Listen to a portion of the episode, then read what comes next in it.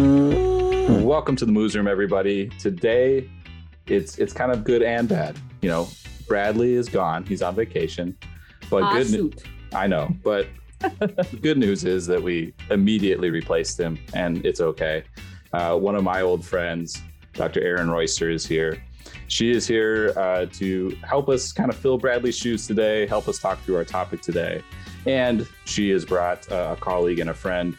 Pam Ruegg is here today to talk about mastitis, and specifically, we're gonna we're gonna focus down. Mastitis is a big, big, big topic, and Emily is super excited to talk about all things mastitis Yeah. but uh, we're going to focus down today. So thank you, Erin and Pam, for being here today. Yeah, I'm, I'm really, this is Erin. I'm really thrilled to be here. And I'm super thrilled that Pam agreed to come and talk to us about mastitis because obviously anybody who's ever even thought about mastitis knows who Pam is.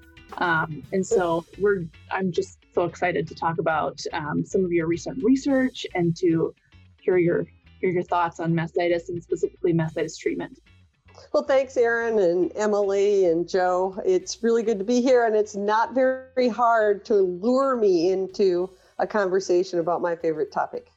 Well, and we're continuing, and I don't think I've told Emily this. Uh, uh, we're continuing our trend, and and our trend is that we really only find guests that are either former extension or basically do exactly uh, what extension does, just in a different role. So Pam used to be with the University of Minnesota Wisconsin Extension. Uh, tell me a little bit about your time there, right? Well, first of all, I got to correct you. I was never with the University of Minnesota, Wisconsin. And Okay. as a um, uh, former Badger, um, I can't let that slip by.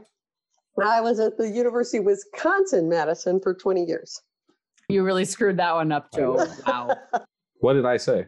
You said University of Minnesota Madison. Yeah. Well, no, you said University of Minnesota, Wisconsin. Yeah. What? Where did that come from? I was like, I know Dad you were brain. at extension. I knew you were. I know you were at extension. Okay. Well, that's just a hot mess for an intro. A Jeez. mess that is heated. I do want to share really quickly that yes, anybody who you know thinks about mastitis has read the word mastitis, knows who Pam is, and so I got on uh, today. We record on Zoom, and for just a little bit, it was just me and Pam, and I was like, oh my god, I was like starstruck uh, when I first got on uh, because yes, I have done mastitis work uh, in in my college days and and in my first seven years with extension, and so it's like I have used a lot of pam stuff, and so definitely, definitely a little starstruck having a fangirl moment, but I'm excited.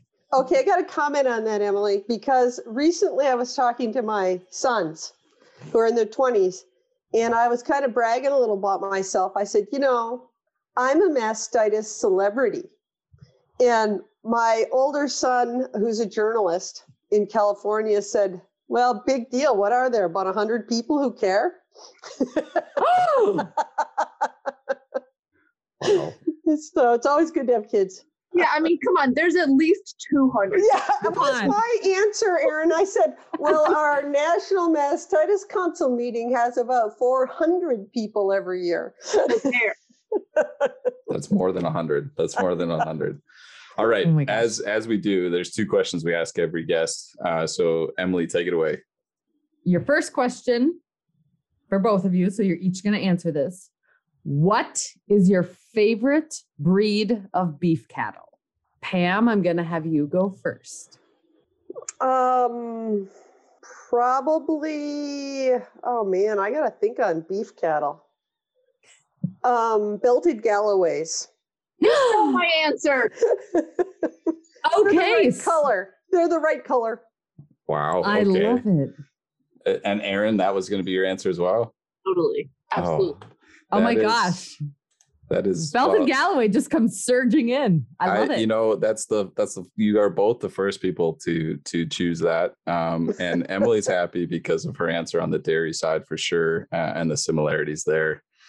So uh, with that, I mean, we got Herefords at six, Black Angus at four, Black Baldy at two, Belted Galloway now at two, Brahman Yeah. at one, Stabilizer one, Gelbvieh one, Scottish Highlander one, Chianina one, Charolais one, and Simmental one.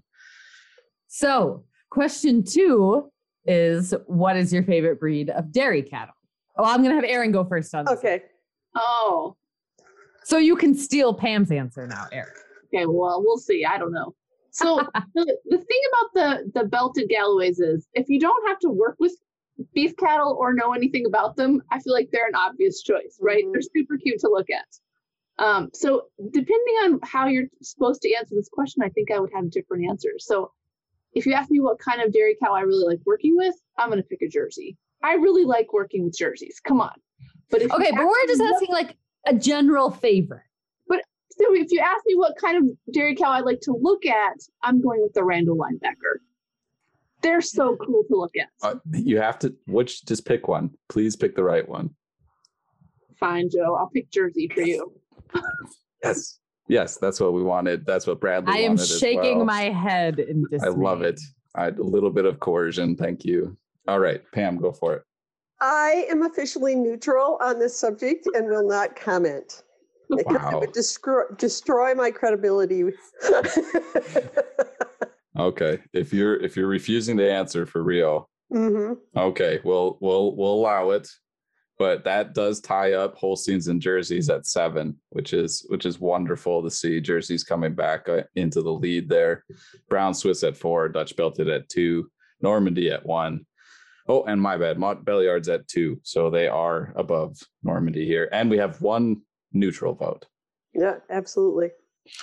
All right. So now that I have probably recovered from my dad brain moments earlier, uh, we're gonna we're gonna get into the topics today.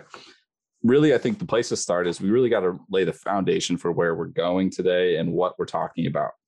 And the big thing is that today we're talking about clinical mastitis.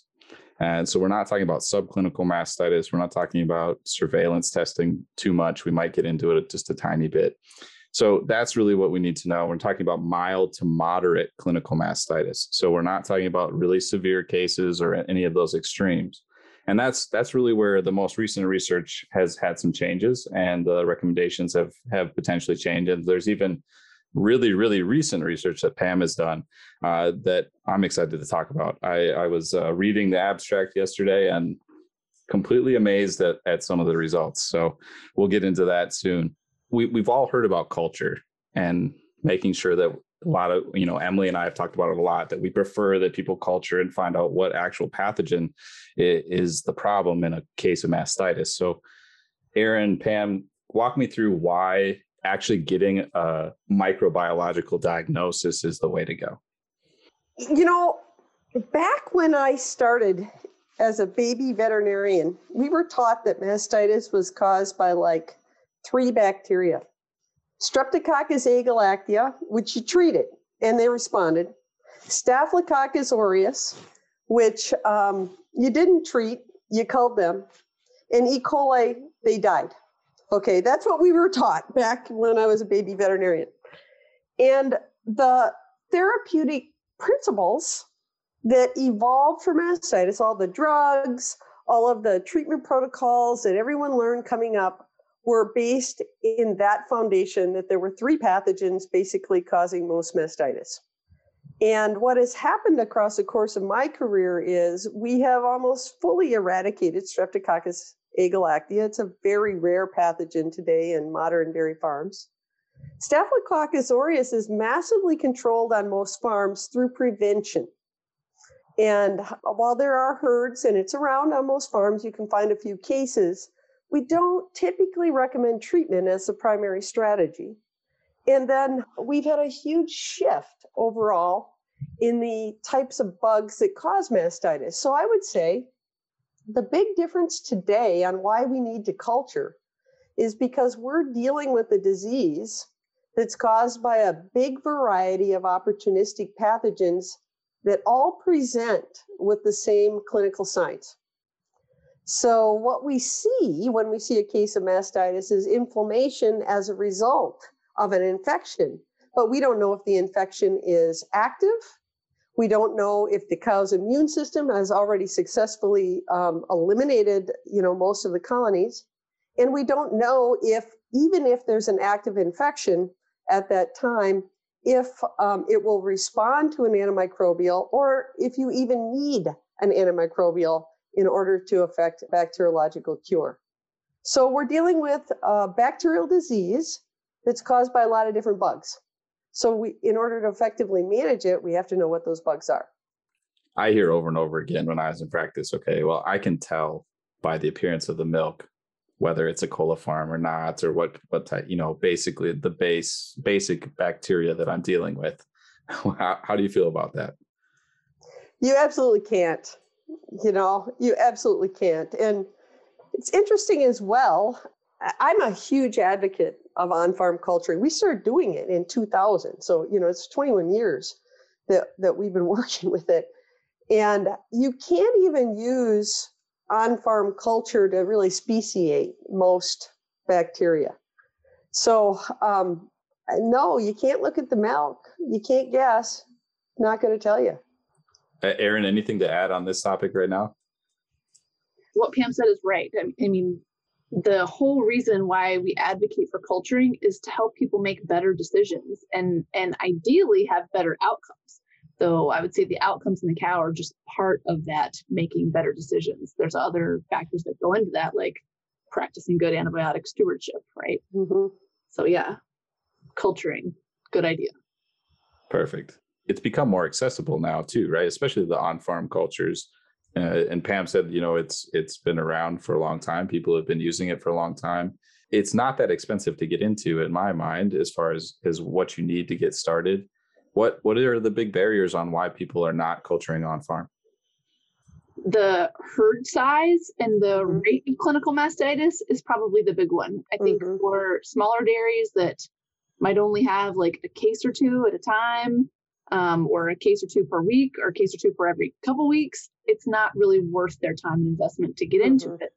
Um, and then I think the other big one that I have seen is just sort of like the skill set and mindset of the dairy. If it's just not something that they're that they're interested in, that they don't have someone on the dairy who can really take it and be really good at it and kind of make it their thing, it's not going to work out.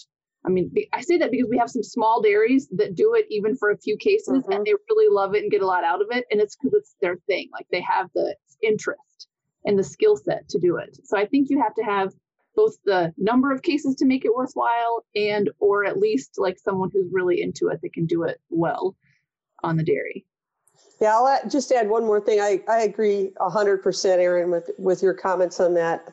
But I'll add one more thing. You've got to have somebody in the milking parlor who can take clean samples and um, and the time. So if you've got a milking parlor where they can't get all the cows milked every day, and you want the guys in the milking parlor to take the samples, you might as well wait until you can figure out some way to get all your cows milked um, every day. Because if you can't collect an absolutely aseptic milk sample, you're going to fail at this little project. That is a super important point. yeah, I mean, the first step, and it can all go wrong right away. And here's here's my plug, and I know Emily is shaking her head. Uh, the plug is for veterinarians, and I do this all the time. And it's my one time now that uh, there's more veterinarians on the call uh, than not.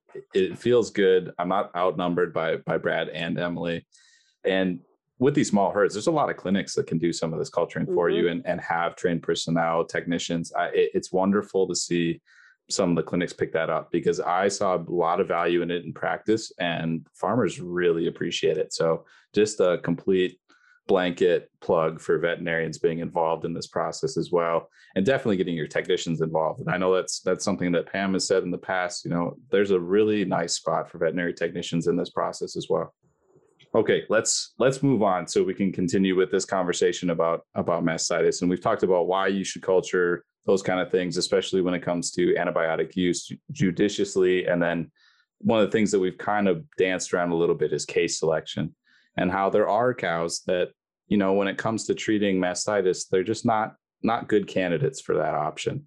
So who are those cows, Pam? Who is not a great idea? Who's not a not someone that we should really spend the time and money on?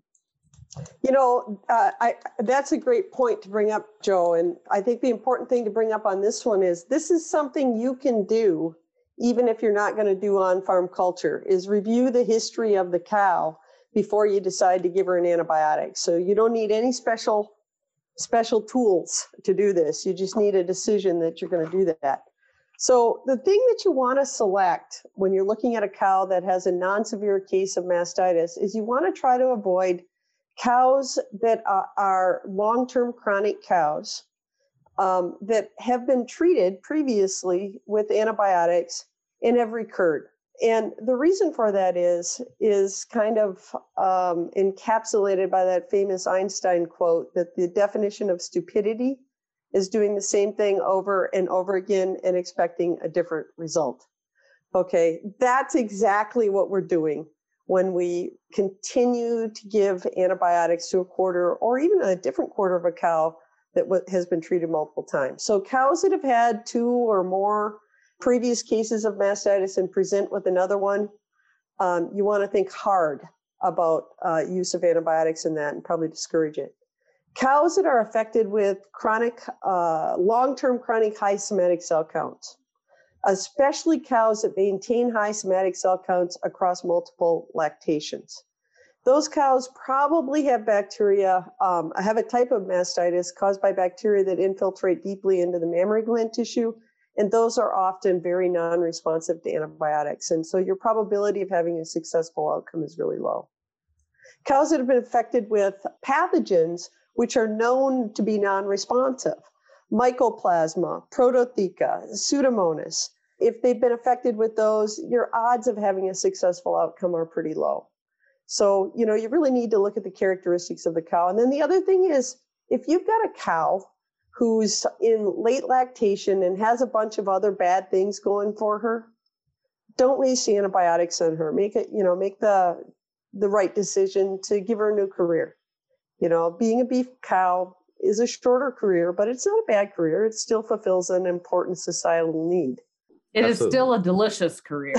exactly. So you were kind of getting at this, Pam, but I'm curious to know are there other kind of more nuanced considerations, just thinking about, you know, days in milk or, you know, different things with that, or if they're open or bred or, you know, other other little things to look at, you know, especially for those farms that are maybe doing a good job, but really trying to hone in on just those small things to to save the money or to figure out how to use their antibiotics.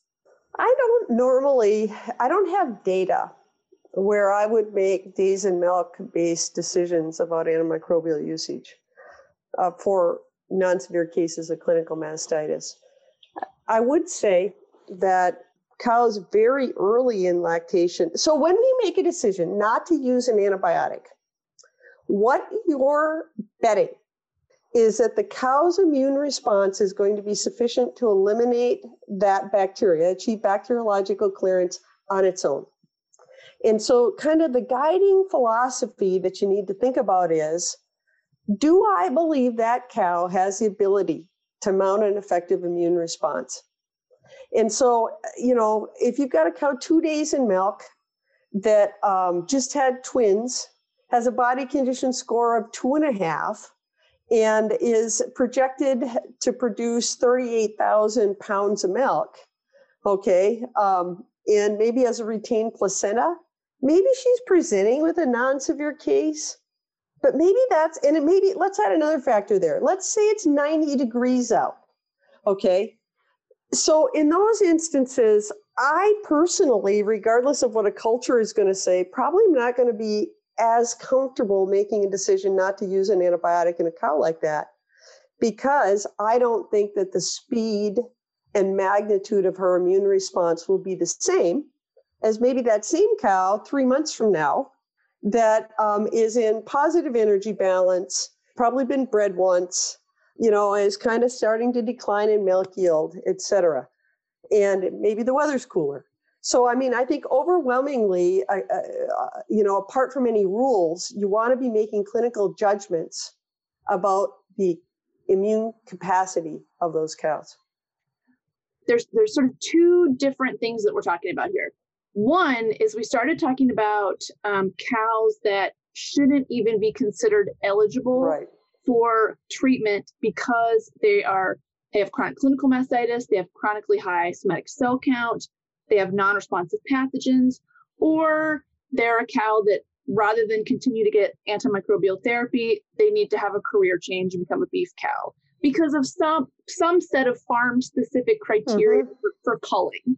Um, and I think that might be what you were asking about, Emily. More like at, at what point do we decide not to not to continue treating cows because of some other factors like she's old, she's not pregnant, she's lame, what have you. I think those criteria are sort of like we can come up with some general good culling criteria, but they're always going to be a little bit farm specific depending on Mhm. herd capacity and things like that. The other criteria that you started talking about, Pam, was when you're um, making the treat or no treat decision, probably based on a, a pathogen result. Mhm. That when you want to, if we're talking about a no treatment decision, evaluate sort of the immune status, the ability to respond to that infection on her own. And I think that that is a a more nuanced approach because we talk a Mhm. lot about sort of the treat no treat. You know, we're not going to treat no growth. We're not going to treat gram negatives. We'll talk more about this, I'm sure. But that's another important factor is looking at the cow and saying, do I have reason to suspect that even though she's infected with a, an E. coli, which typically Mhm. has a high spontaneous cure rate, she might not actually be able to mount an effective immune response right now because she's immune suppressed for heat stress. She just calved. She had twins, like all these other things. That that is an important component of that decision making on an individual cow level. I think that's great clarification, Erin, because like I was going off on all sorts of tangents. Two brains are always better than one. I really like how you said that, Pam, with betting on the cow's immune system, because I feel like I've thought that way in the past, but never recognized it. That you know, am I am I willing to put money that this cow is going to be able to make it without additional support uh, in some way? And Mhm. sometimes, you know, you go down that decision tree and it's like, well, I'm not betting on her to make it without supportive care. So I need to Mhm. get her some fluids and all these other things. And you kind of work through all the different things you can do. And and sometimes you do end up with antibiotics as something you need to do for this cow. So I I really like how you put that. That's perfect.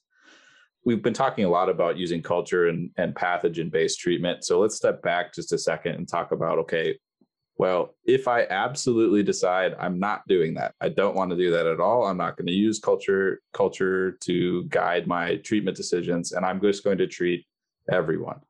What what are kind of the best practices if that's where we're at on on a certain dairy or that's the decision that's made? Yeah, I think that's a really practical question because uh, that's the reality on plenty of farms. Okay, they don't have the manpower, they don't have the capacity, they're not big enough, whatever, and, and they don't want to make a wrong decision. So we've looked at that quite a bit. And the reality is, what you have to think about is what percentage, if you had 100 cases, for example, of mastitis, what percentage of those probably really need the antibiotic therapy in order to clear the bacteria, which is what you're trying to achieve with an antibiotic. And on a typical farm, probably there's somewhere, and these numbers evolve, you know, somewhere around 30 to 40% maximum of those cases that are presenting non severe that may benefit from antibiotic therapy. Okay, this is an average farm that doesn't have, you know, an outbreak of a particular pathogen. So you got a mix of pathogens. And of those 30 to 40%, you know, some of those aren't going to be eligible because they're chronic or whatever, these criteria we talked about earlier. So you want to devise your treatment strategy, your overall treatment strategy to benefit them without an economic, negative economic consequence for your farm or an overuse of antibiotics. And the best strategy that we found based on economic analysis, decision tree analysis, and others is to use a narrow spectrum gram positive drug for the labeled duration on the product. And I don't think there's any reason to differentiate between products. Okay, the spectrum of activity is virtually identical for most of the intramammary products. And what you want to do is is uh, select the drug that that you're comfortable with and use the shortest duration on the label. So if there is like an audio version of bolding something, Joe, can you do that in the final? Like maybe make that like a big echoey boom when she says that. I, yeah, maybe I could do that because yeah, I mean that that is really key, and I I think that that you know it is the reality in in the field. There are farms that just for whatever reason, lifestyle, other things going on, manpower, labor, everything it's just the reality. And so it's really nice to see like, okay, there's a very clear recommendation, mm-hmm. very clear recommendation out there. And, and it, I'm glad that you said it. And there's no, there's no, there's no ifs or buts or any, it's very clear. Just, you know, narrow spectrum, gram positive coverage on label duration. Don't differentiate between products, period. That's it. Perfect. I love it. I, I, I can't get any clearer than that. Podcast is done. It's over. Okay. Shut it down. Got it. But now that we've made that so simple, yeah. can we now make it more complicated? Sure. So I think the biggest issue that I have seen with this, you know, why do people mess with this? And I know you're going to be excited that I'm asking about this. Uh, is the, okay. So I the short duration therapy. We're talking about two or three treatments over, you know, a day to three days. Mm-hmm. Um, the cow's not normal at the end of treatment. Right. So shouldn't I keep treating her? That is the scariest part of a short duration treatment. And I can actually remember the first time that um, it, this was actually Alfredo Lago's work when we went to farms and convinced people to use really short duration treatment with Sandra Godden's work and all. And the manager of the farm that I was enrolling, the first farm that we enrolled, said, Okay, I'm willing to do this but um, you know the, the the selective treatment using on-farm culture but i'm really worried about the short duration treatment. Are you sure that the label treatment duration is going to be fine? And i was like oh absolutely i'm sure. And as i left the farm that day i really respected this farm manager. I was just sweating bullets okay? I was just sweating bullets myself because while i believed it i still wasn't confident enough. And so i really appreciate that feeling because I felt it. And we, since that time, that, that study was a long time ago. And since that time, we have collected a lot of data on duration of abnormal milk. And duration of abnormal milk is um, basically how long does inflammation last in response to bacterial infection? And it lasts from three to about six days. It, the average is four to five. That is with or without treatment with or without bacteriologic cure, with or without pathogen, irrespective of pathogen. So the scary thing with that short duration treatment is for most cases, you're going to stop your antimicrobial while the milk is still abnormal and you're just going to wait out the milk withhold period. But the data we have shows you don't need to be scared about that. The milk's going to go back to normal in 85% of those cases, no later than seven days, regardless of treatment, but in most of them, somewhere between day four to six. And we're talking lots of data now multiple studies, multiple herds, multiple states, lots of cows. We pretty much know now that cows with clinical mastitis have abnormal milk from about four for about four to six days, no matter what you do. And that is why a five day treatment feels so good. Okay. Because when you give five days of treatment on your last treatment, you're like, oh, look, it works so great. Because the vast majority of cases, the milk is normal. But those things aren't related. In fact, almost all data shows when you have a non treated control group, you have about maybe half a day longer abnormal milk in the treated group, the ones that get intramammary treatment, because just putting something in the udder stimulates some inflammation. So I can I can kind of relate to that that like sort of squeamish feeling when someone asks like pins you down on something and it's something that you believe but you're just you don't have really data that mm-hmm. make you like I can for sure say this 100%. So mine is that students would always ask me, okay, so if we know that clinical signs last four to six days, how long should we wait to reevaluate that cow and decide mm-hmm. whether or not she needs something different? And I would always say, like, total shooting from the hip, like, I think I would wait like eight to 10 days at least, eight to 10 days.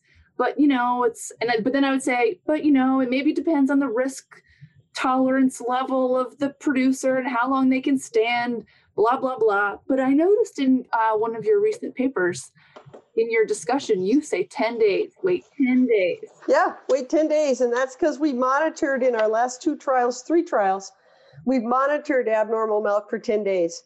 And that's the longest we've gone. That's why I'm saying 10 days. It's also because I just, I recently did this review article. You know, I reviewed all the clinical mastitis trials for the last 20 years that I could find in English language papers. It's published in Frontiers. It's open access. Anybody can get a hold of it. There's only 26 clinical trials. And um, and that and of those 26, only six have a negative control group. And I did three of those you know, the data in there on days of abnormal milk, while it's hard to parse out um, because people define things differently, is really consistent with that eight to 10 days or so, the clinical cure outcomes, et cetera. So I think you can easily wait eight to 10 days. The other issue is what are you going to do? Okay. I mean, really, what are you going to do? um, we don't have any magic bullet cures to make the milk go back to normal. And we don't have any evidence that changing antimicrobial treatments is going to eh, speed that up. Kind of back to your earlier point, like there's not really a reason to differentiate tubes. They they pretty much all have a similar spectrum of activity against gram positives. Right. No magic bullet. No magic bullet you know, I think sometimes in a beef mind, sometimes in a dairy mind. For me, this is super similar to a feedlot when you treat yeah. and your pull criteria and you have a no treat window. You know, after an animal gets treated, you have this period of days that you say, we're not treating again. It doesn't really matter because we've done everything we can. And that's the same kind of thing we're doing here. You know, we've treated, there's not really another option. We know the milk's going to be abnormal anyway till six days. Just wait the eight to 10 days and then reevaluate and see what's going on when when would you reculture? Is that something you can do? Is that still at 10 days or are you going to wait a little longer? How does that work? That that by the way is a great question, Joe. I don't really know the answer to that or how to use culture in the short run. And and the reason for that is based on the trials we've done, you know, over the last few years, including this gram positive. When you give an antimicrobial, an antibiotic for treatment, you're not sterilizing that gland. What you're doing is reducing the number of colonies that are there and then the cow's immune system, you're tilting the advantage to the immune system. So the immune system comes in and scavenges and cleans that up. And the speed of that response, the speed of bacteriological clearance is highly, highly dependent on the bacteria. So, like for E. coli, you know, in those recent trials, we had spontaneous cure rates and treatment cure rates that were well over 95%. And, and that's because E. coli die off really rapidly because they stimulate such a large immune response because of the nature of their um, gram-negative cell wall. So they're dead rapidly, so the cell count drops rapidly. If you culture an E. coli, um, probably on day like six, you're going to find a lot of culture negatives there because it happens fast. If you if you culture a strep on day six, you're going to find streps okay um, because what you get is a much slower decay curve it takes much longer to achieve bacteriological clearance and so um, i do not recommend using culture to make a retreatment decision and i don't know at what point you would but probably not before 21 days what i'm hearing is like well we should wait eight to 10 days to reassess but it if we see abnormal milk again, we can't culture. So then how do you make your treatment decision? Well, if the milk remains abnormal, let's say you're out 14 to 21 days, you got abnormal milk, you might want to reculture that. You know, somewhere in that two to three week window, you do a reculture. Take a look at, but you go through the same treatment algorithm on that. Okay, so what do we know about this cow? Is this her first treatment or her second treatment? Is it the same quarter? you know, on some herds, you get a large level of reinfection uh, on herds because you have a lot of infection pressure. This is really true on manure solids herds that have wet manure solids. Uh, recurrence rates are high, but it's not necessarily because you didn't cure them. It's because you get a lot of new infections. Uh, 14 to 21 days, you could reculture, see how the cow's doing. You may or may not want to use an antimicrobial at that point. It would be, I think, an individual case decision at that point. In my experience and in the data uh, that I have looked at, there are no good short term indicators of response. I mean, you expect milk to go back to normal in five to six days, somewhere three to three to five days, let's say, somewhere in that range. If it stays normal, you're good. What you'd expect next is to have a gradual continued decline in the quarter level cell count. And of course, nobody monitors quarter level cell count. We measure monthly cell counts, which are commingled. And the cell count will go down gradually. And that is also pathogen dependent because cell count is a lagging indicator after bacteriological clearance. So you're going to have a rapid decline in cell count with, a, with say, E. coli, successful clearance. With streps, it's going to take six weeks for that cell count to kind of gradually come down because your, your die off on the bacteria take longer. But I think if you're looking at long term indicators on was our treatment successful, that cell count about six weeks out is probably the best one we've got. And that's a cell count at the cow level you're talking when you're saying that. Yeah, I think you can look at cell count at the cow level. But you always have to remember if you have only one infected quarter, um, it's going to be all diluted out by four. Um, so yeah. um, you'd expect it to come down faster at the cow level. We measure quarter level cell counts in our studies just to so we know what's going on. And that's why I'm fairly confident in the speed. We've kind of, I think, laid the groundwork here, but we really need to get into the specifics of pathogen based treatment. You know, if once we culture and we know what we have, now what? You know, we kind of said that there's there's not all that many cows that we know absolutely benefit from antibiotics and then there's even fewer because there's some that aren't eligible. Let's let's walk through okay i've cultured and i've gotten a result. Okay wh- when do i treat? And when when do i not treat? Which is probably you know just as important. Okay i'm going to work through it from simplest decision to hardest decision. How about that? What's up everybody? This is dr joe armstrong that's where we had to cut it today. There's too much good information. We're going to have to split this one into two episodes. Sorry to leave you on a cliffhanger there, but please come back next week. We will be back with Pam. She'll walk through the whole decision tree on what you need to do once you have a culture result. You guys know how to reach us. The Moos Room at umn.edu. That's T H E M O O S R O O M at umn.edu. On Facebook, we're at UMN Beef and at UMN Dairy. Twitter at UMN Moosroom, and that's plenty of plugs for today. We'll catch you guys next week.